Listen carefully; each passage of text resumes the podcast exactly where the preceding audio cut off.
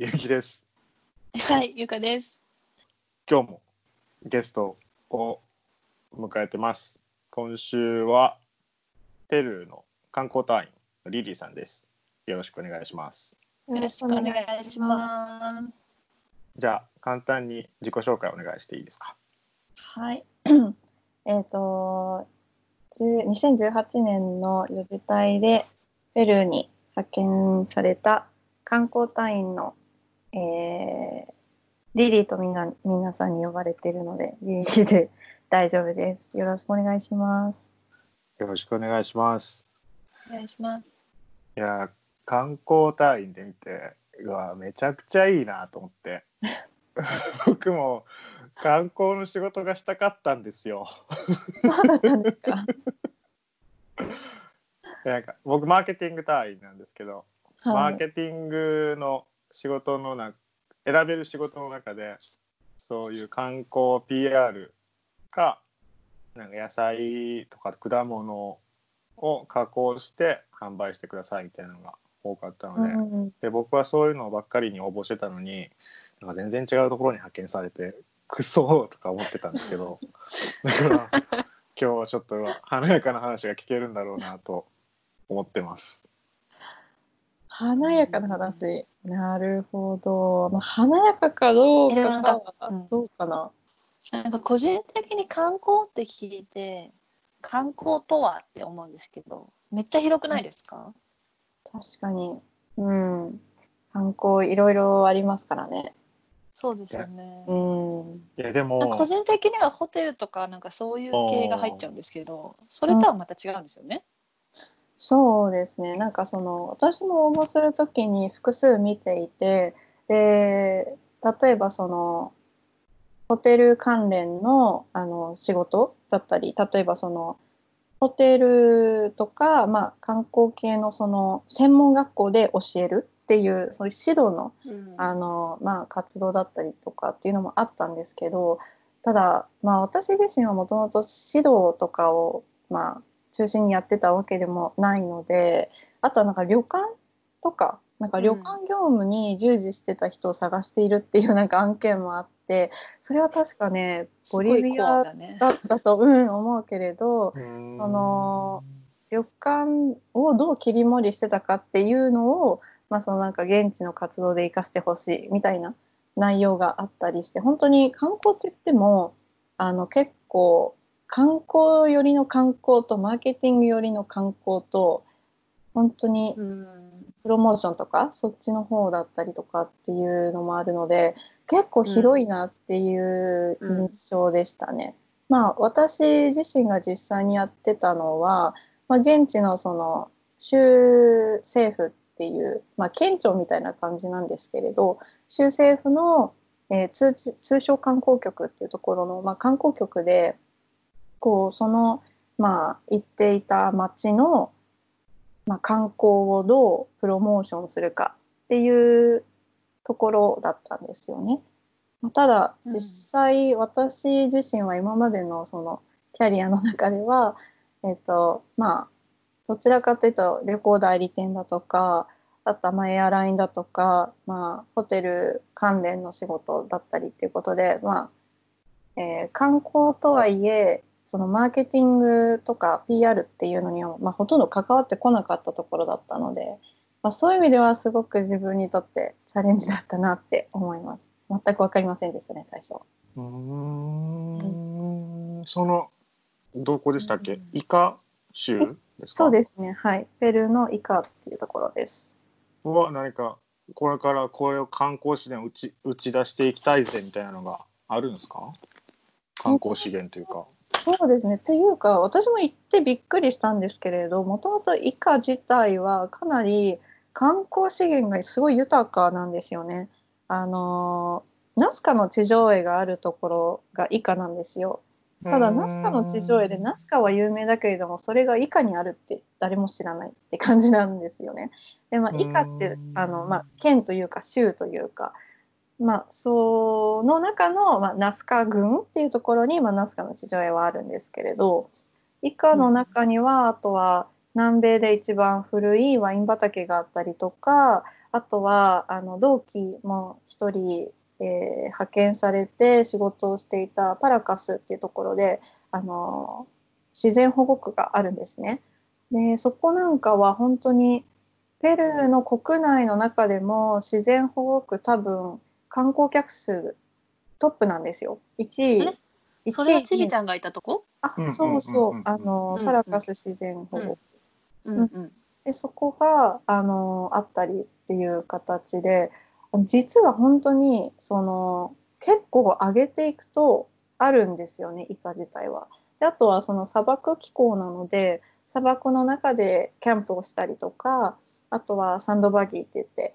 あの、バギーでこう走ってもうそれがね特に夕日の時期になるともう時間帯になると本当に綺麗で私も何回か行ったんだけど、まあそこは本当にお気に入り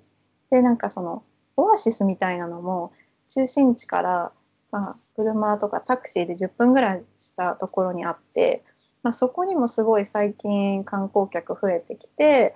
あのいるんですよね。なのであの日本ではえまあ、ほとんど多分ナッサ以外は知られてないけれどあの隠れたその観光資源みたいなのはすごい豊かだなってあの思いました。あのー何でしたっけ？南米の砂漠のマラソンとかあるのいいかですか？南米の砂漠のマラソン？なんだなんだったっけ？タクラマカン砂漠じゃないわ。なんだったっけ？違うのかな？砂漠のマラソンそんなかったっけ？うん知らないんだったら違うんですねごめんなさいはいちょっとわからないです。すいません。要請内容はどんな感じだったんですか？要請内容は、えっ、と、要請が来た時点ではですね、あのーまあ、ワインをすごいあの作っていて、で結構輸出もしてるんですね。で、あとは地酒のそのピスコっていうのがあるんですけれど、蒸留酒でこう透明のあの蒸留酒なんですけど、ブドウからできた。で、それもまあ美味しくて、で、まあそういうのを使ったそのエノツーリズムっていうその農業と、まあ、どうやったらなんて言うんですかね。例えばそのうーんワイナリーツアーとかそういう感じでこうただ単にどっかに行くっていう観光だけじゃなくて実際にまあ体験型のツアーとかあとはまああのワインとか、まあ、そのピスコとかそういうまあ農農業系のあのアクティビティを盛り込んだツーリズムをあのもっと広めたい。でそのためにあの、まあ、JICA のボランティアを募集しているっていう内容だったんですね。で、うんまあ、あ見た時に、まあ、すごい面白そうだなって思ったんですけれど実際に行ってみたら、まあ、私新規のその隊員ででその着いた時にですねすでにその、えー観光局のディレクター要請書を書いたディレクターはもうすでに辞めていて別の人が来てたんです。なので、まあ、その要請書のことも、まあ、よく分かっていなかったしあとはまあ何しに来たの？どんなことを君はできるの？っていうところから始まったっていうのが、まあうん、一番最初だったんですよね。でまあ多分かんまあそうですね。観光隊員というか、まあ、協力隊あるあるだと思うんですけれど、まあ、そこからそのまあ少しずつ、ひまあ、いろんな人を知っていって、まあ、どういうことが自分にできるかなっていうのもこう、まあ、探っていく作業がスタートするんですけれどまあそれが本当に大変で結構そのやっぱ人事がコロコロ変わる。であとはちょっとこれは南米だけなのかわかんないんですけれどやっぱりその賄賂の問題だとか金銭問題とかで結構その選挙とかにすごくあの人事が影響するんですよね。で、うんその選挙後とかだともうあの人数というか、まあ、職員が総入れ替えになっちゃうとか一応その観光局で働いた人たちは皆さん公務員なんですけれどなんか公務員にもいろいろ種類があるみたいでなんかもう権力がなんとかかんとかであの辞めさせられたなんていうこともあったりして本当に2ヶ月ぐらいで6人ぐらいがどんどん辞めていかされてまあ本当にその時にはなんかもう誰を頼っていいのかもわからずあのどういうふうに、まあ、方向にそのまあ、観光局が進むかもわからなくて、まあ、本当に、まあ、お先真っ暗じゃないですけど、まあ、どうなるんだろうっていう状態で、まあ、非常に不安定な時期が最初の数ヶ月ありました。すげえ。いや混乱ですね。まあなんか話には聞いてたんですけれどあこれが多分それなんだなみたいな感じで、うんそうそう多分諦めるのがあの変な期待を持つっていう意味でなんかそういうのを諦めるのがあのまあいいのかなってちょっと思いましたね。そうですよね。陽性出した人がいないんだったら、あなたはどういう意図を持って陽性を出したのかとか、方向性決めれなかったですもんね。そうなんです JICA にお願いしたってことは、日本人観光客を増やしたいのとか、それともうん。欧米人をもっと引っ張っていきたいの、どうしたいのみたいなのも、プロモーションのやり方変わっていきますからね。そうなんですよ。であとはなんかそのマップを作りたいっていうのも一応要請の内容には入ってたんですけれどただ実際そのいろいろ見てみたり話をしてみたりあとはその仕事場に置いてある資料とかこうくり返して全部見てみたりしたんですけど結構あるんですよね。だったのでまあそこよりももっとあの違うルートでやっぱプロモーションとかしてった方がいいんじゃないかなと思ったのが、まあ、あの大体最初の2ヶ月ちょっととかですね。で、まあ、ただそのすごい良かったのは結局その自分が配属、まあ、赴任することになった配属先には、えっとまあ、別のねすでにあのディレクターが私が赴任した時にはいたんですけどその私のまあ、私が配属されるきっかけになった要請書を書いた、えー、とディレクターつまり今前のディレクターが別のその生産省の管轄の研究センターみたいなところがあってでそこであの働いていたんですね。で彼がその要は、まあ、ワインとかピスコとか、まあ、そこでその研究をしているっていう、まあ、施設だったんですけどで、えー結局結論から言うとその、まあ、一番最初は観光局で働いてたんですけど、まあ、ちょっとこれは難しいぞと。ここでは 多分何も新しいこともできないし、まあ、人も限られてるから無理だってことで、えっと、そこの、えー生産省管轄の研究センターとあと、えー以下のその商工会議所があったんですけどでそこで、えー週に1回ずつ、まあ、少し活動させてもらうっていうことで、まあ、だいぶ方向性がそれで大きく変わりました。で、えっと、最終的にあの地酒のそのピスコを使った以下の地域のプロモーションをしていくっていうそういうので、まあ、どんどん話が、まあ、まとまったとかアイデアがまとまったっていう感じですね。やっぱりやる気のある人たちとかあとはまあある程度こう意欲のある人たちと一緒にやらないともう自分の力だけで何とかしようっていうのは本当にあの特に国際協力ってねやっぱりダメだなってすごくいろんな人の話を聞いて思ったので、やっぱり自分が何ができるかっていうものも大事ですけどなんかその現地の人のやっぱり、まあ、ニーズじゃないですけどねやっぱやる気やる気っていうのがもともとやっぱあるところにこうシフトしていてまあその中でどういう可能性があるのかなって一緒になって考えるっていうのがまあ大事だったのかなって、うんまあ、気づくまでに結構時間かかったんですけどうん 私の場合はそういう感じでしたね。なんか今回の研修の時に散々それ最初にやったんですよね。そういううん。のって他の隊員はないんだね。うーん。観光とかは本当に事前研修がなかったのでうーん。なかったですね。だから私は逆に一番最初なんかそのクロスロードかな、うんうんうん。あのうんうんうんうん在家のいろんな隊員の方先輩隊員たちがまあどうやって切り抜けたかみたいな、まあ、うん成功談、うん。失敗談みたいなのをもうとにかうく、んもう分からなかったんで何をすればいいのかが、まあ、だからいろんうなんそういう人たちの経験とか、まあ、体験とかをこう見てなんかノウハウまあ、その中で自分も使えそうなものがあればと思ってなんかクロスロードだけは最初の1ヶ月もうほぼほぼ読破しましたね。なんかオンラインで見れるやつもとにかく全部見るみたいな。うんなんかへでもあこういうやり方やってたんだとかこういろいろ見てでその中で、まあ、自分のその、まあ、使えそうなあのアイデアだったり方向性だったりなんかこうやっぱこういうの大事だなと思ったものはなんかこう、まあ、スクラップしていってでそこで、まあ、じゃあ今の自分たちの状況を照らし合わせて何ができるのかなみたいな感じで。うんーだからねもうちょっとなんかその観光隊向けになんかあればまたちょっと違う。かもしれないし、あとはまあやっぱ観光でもマーケティング寄りの人だったらそういうコミ会のね、あのーそういう技術研修みたいなのに一緒に参加させてもらえてたらまたちょっと違った。かもしれないなっていうのはうん。感じますね。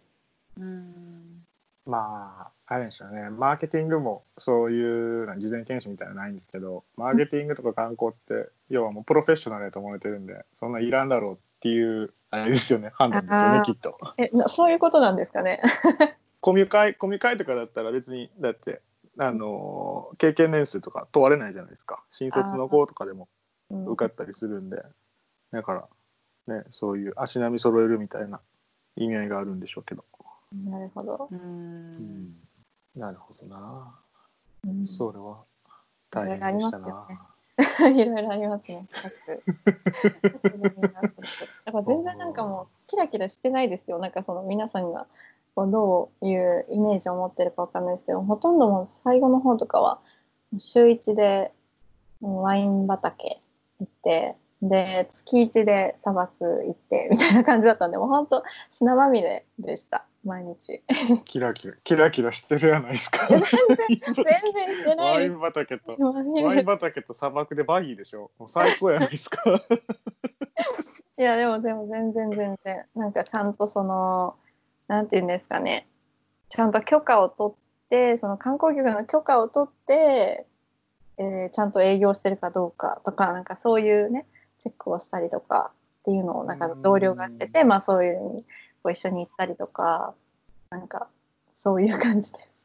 パトロールやったんですか？その訪問みたいなのは。うん、パトロールもそうですねやりましたしあとなんかその。観光局が、まあ、こういうあの状況はすごくあの観光局かん？すいません噛んじゃった観光客にとって危ないから気をつけてくださいみたいなのをこうビデオに作ったんですよ。うん。プロモーションビデオみたいな。そのこういうのは避けてくださいみたいな感じの手作りあの同僚がしていて。でなんかそれにあの、まあ、ちょうど別のところでボランティア活動をしていたドイツ人の女の子と私があのちょっとアホな観光客役をやってくれみたいな感じで あのこれをこうここに荷物をこんな風に置いてたら取られますよみたいな。なんかそういうこう啓発ビデオみたいなのになんかちょっと借り出されたりとかなんかそういうのはありましたけれどね、でも他はそうですね。あとはなんかその観光局に立ち寄ってくる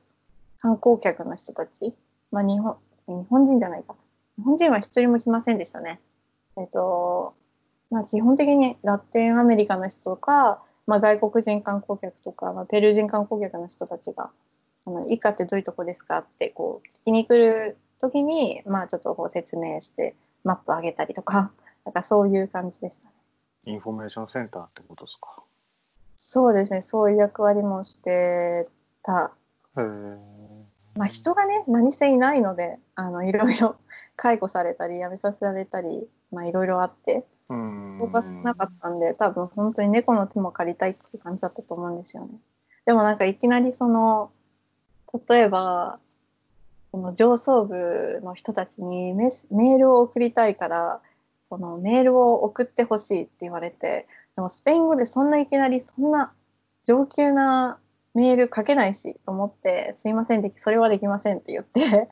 なんかもうその時にその多分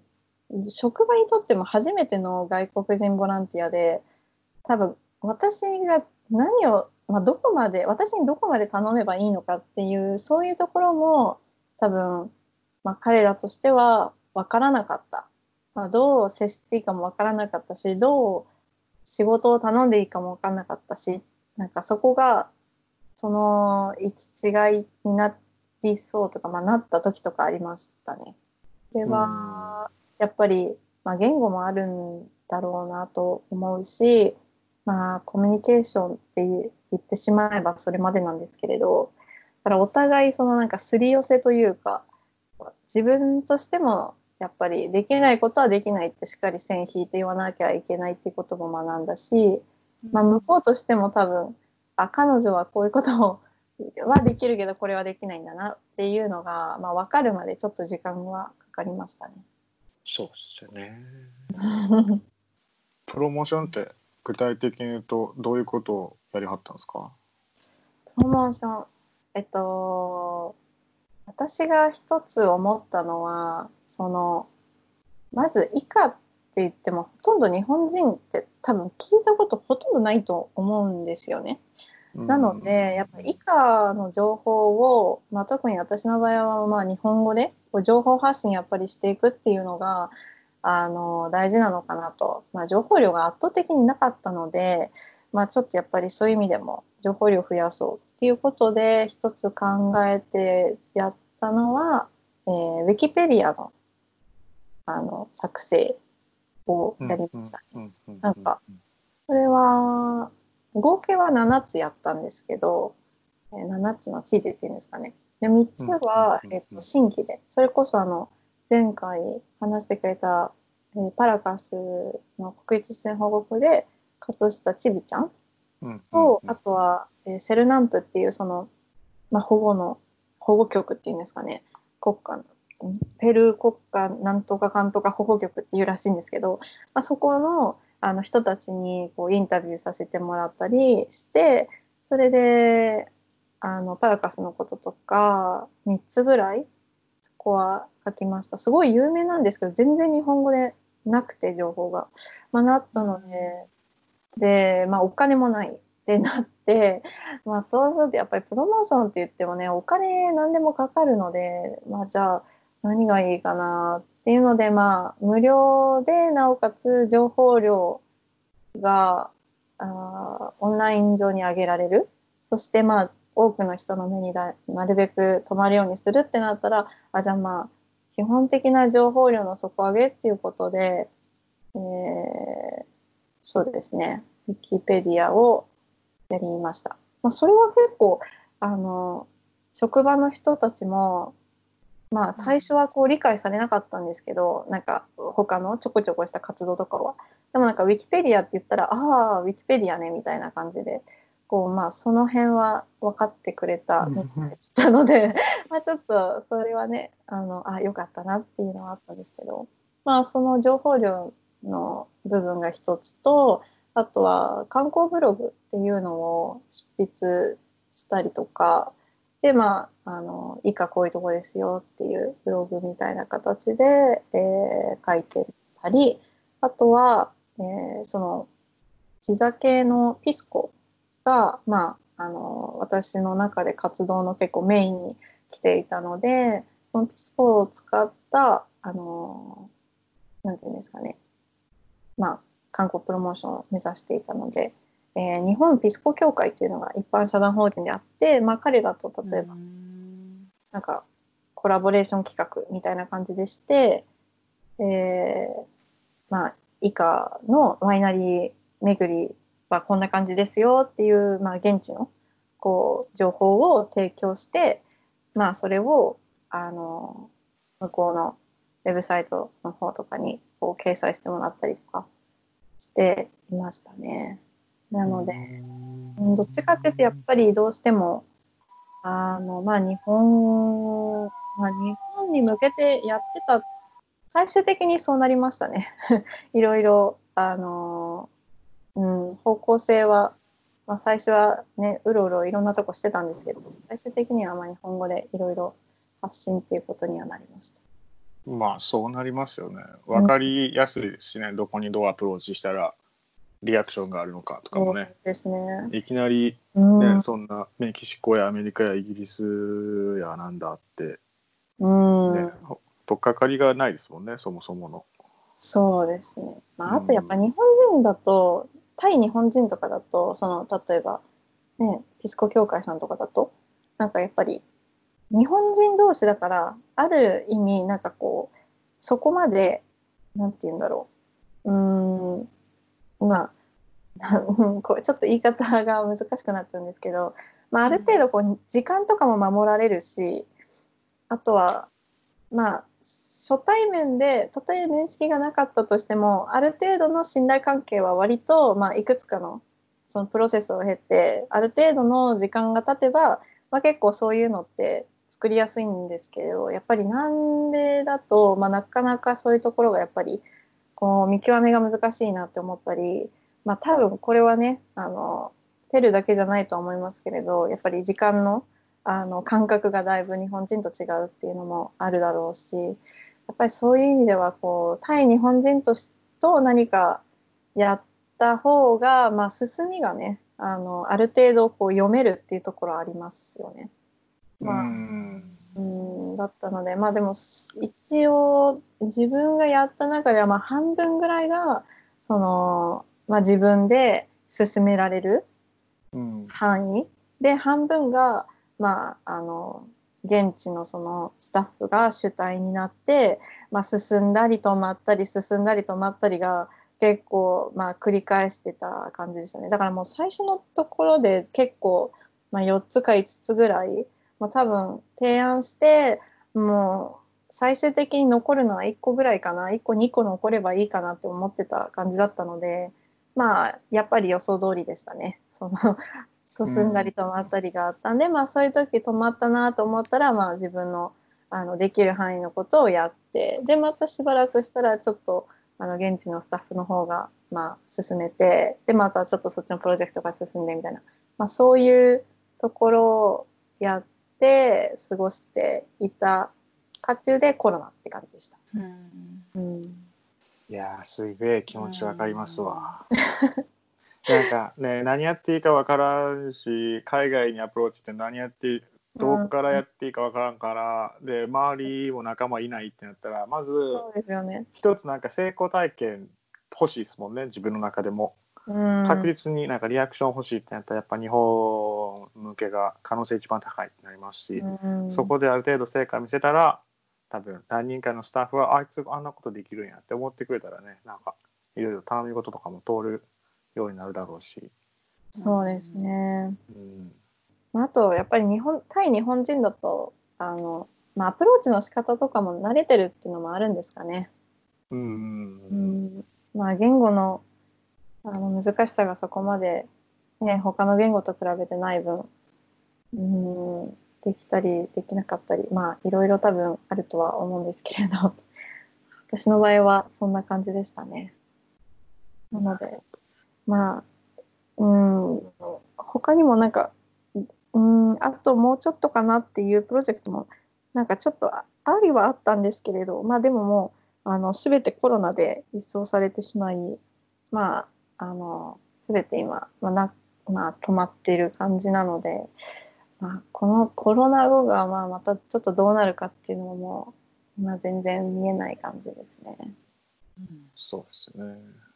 難しいですね。本当に 国際協力って。これが国際協力と言えるのかもちょっと定かではないですけれど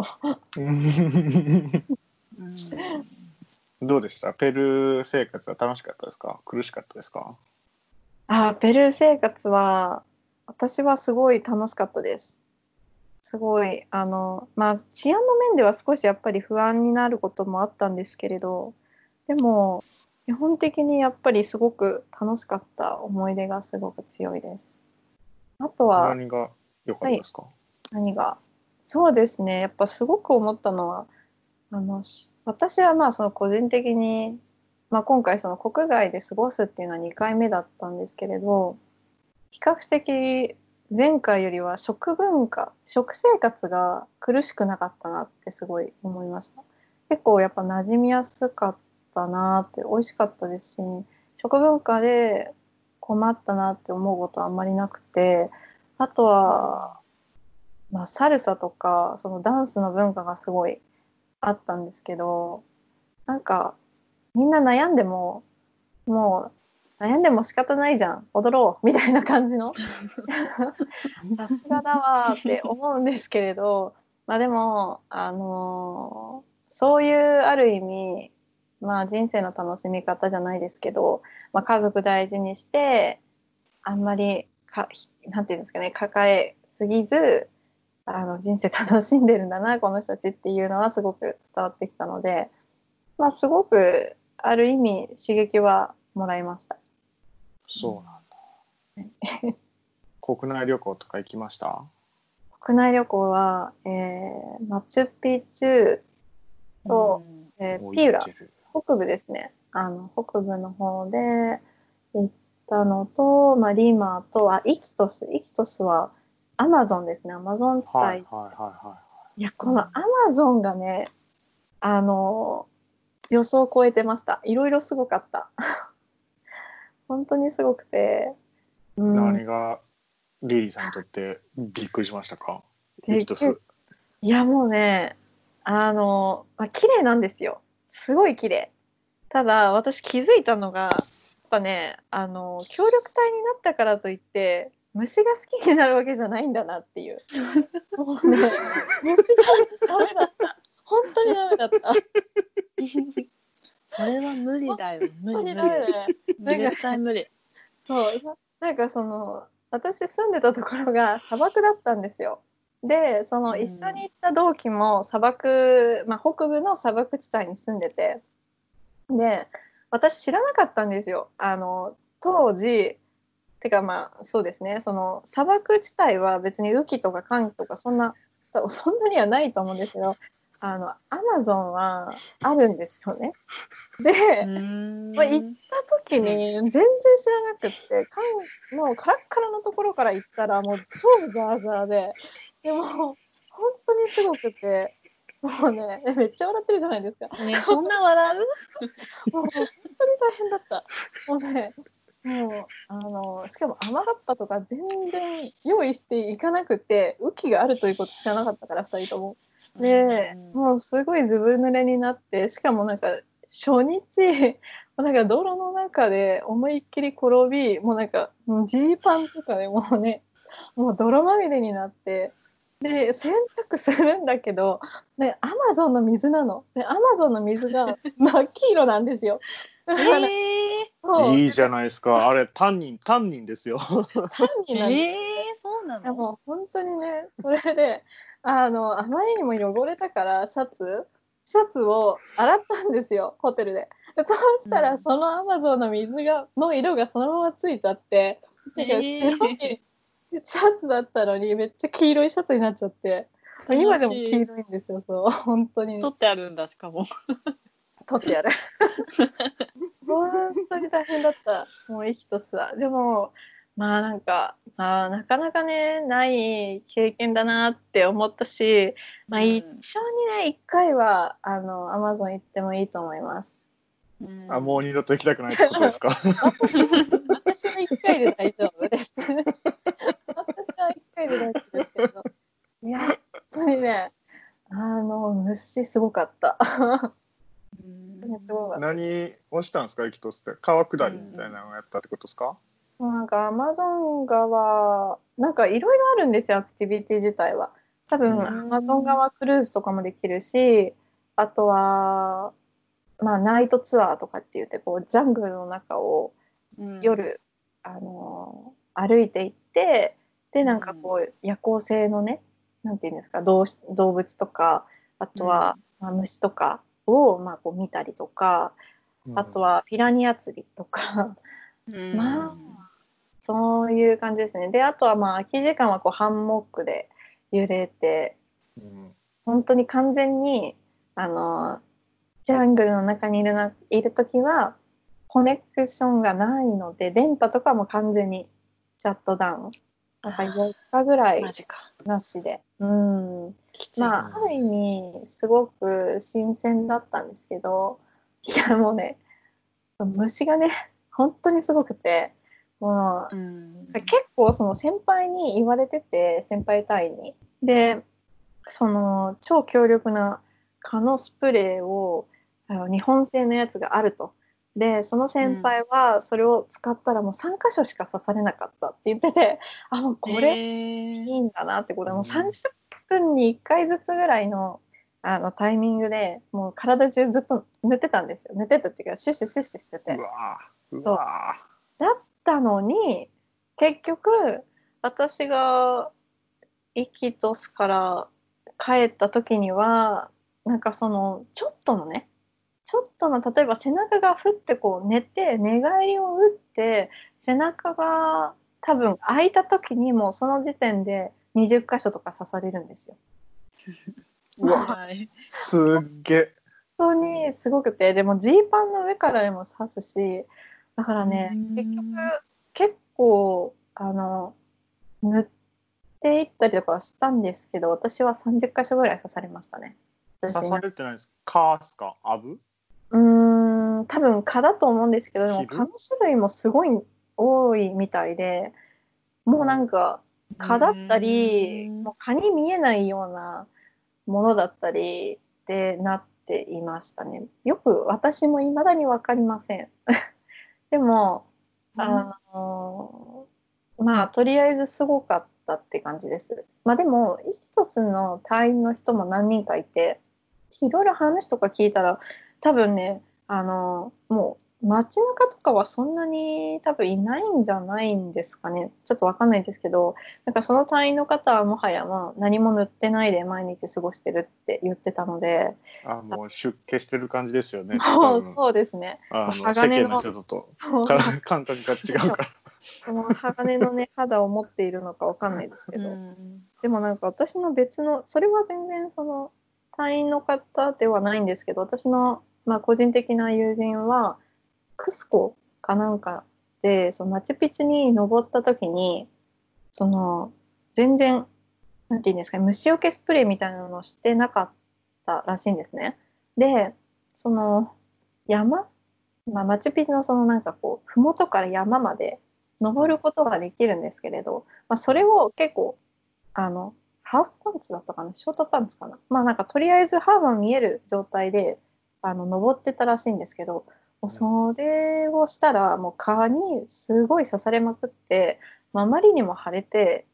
あのもう全然歩けなくなっちゃって救急車呼んでもらって 松葉杖で帰ったっていうなんかつわものが つわものの友達がいました。なので本当にあのー多分いろんな種類の蚊はペルーにいると思うんですけれどやっぱうん。できる限りねこう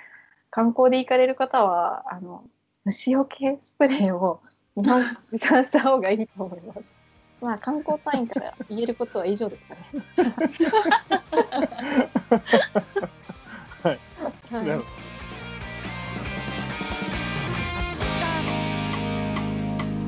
なせ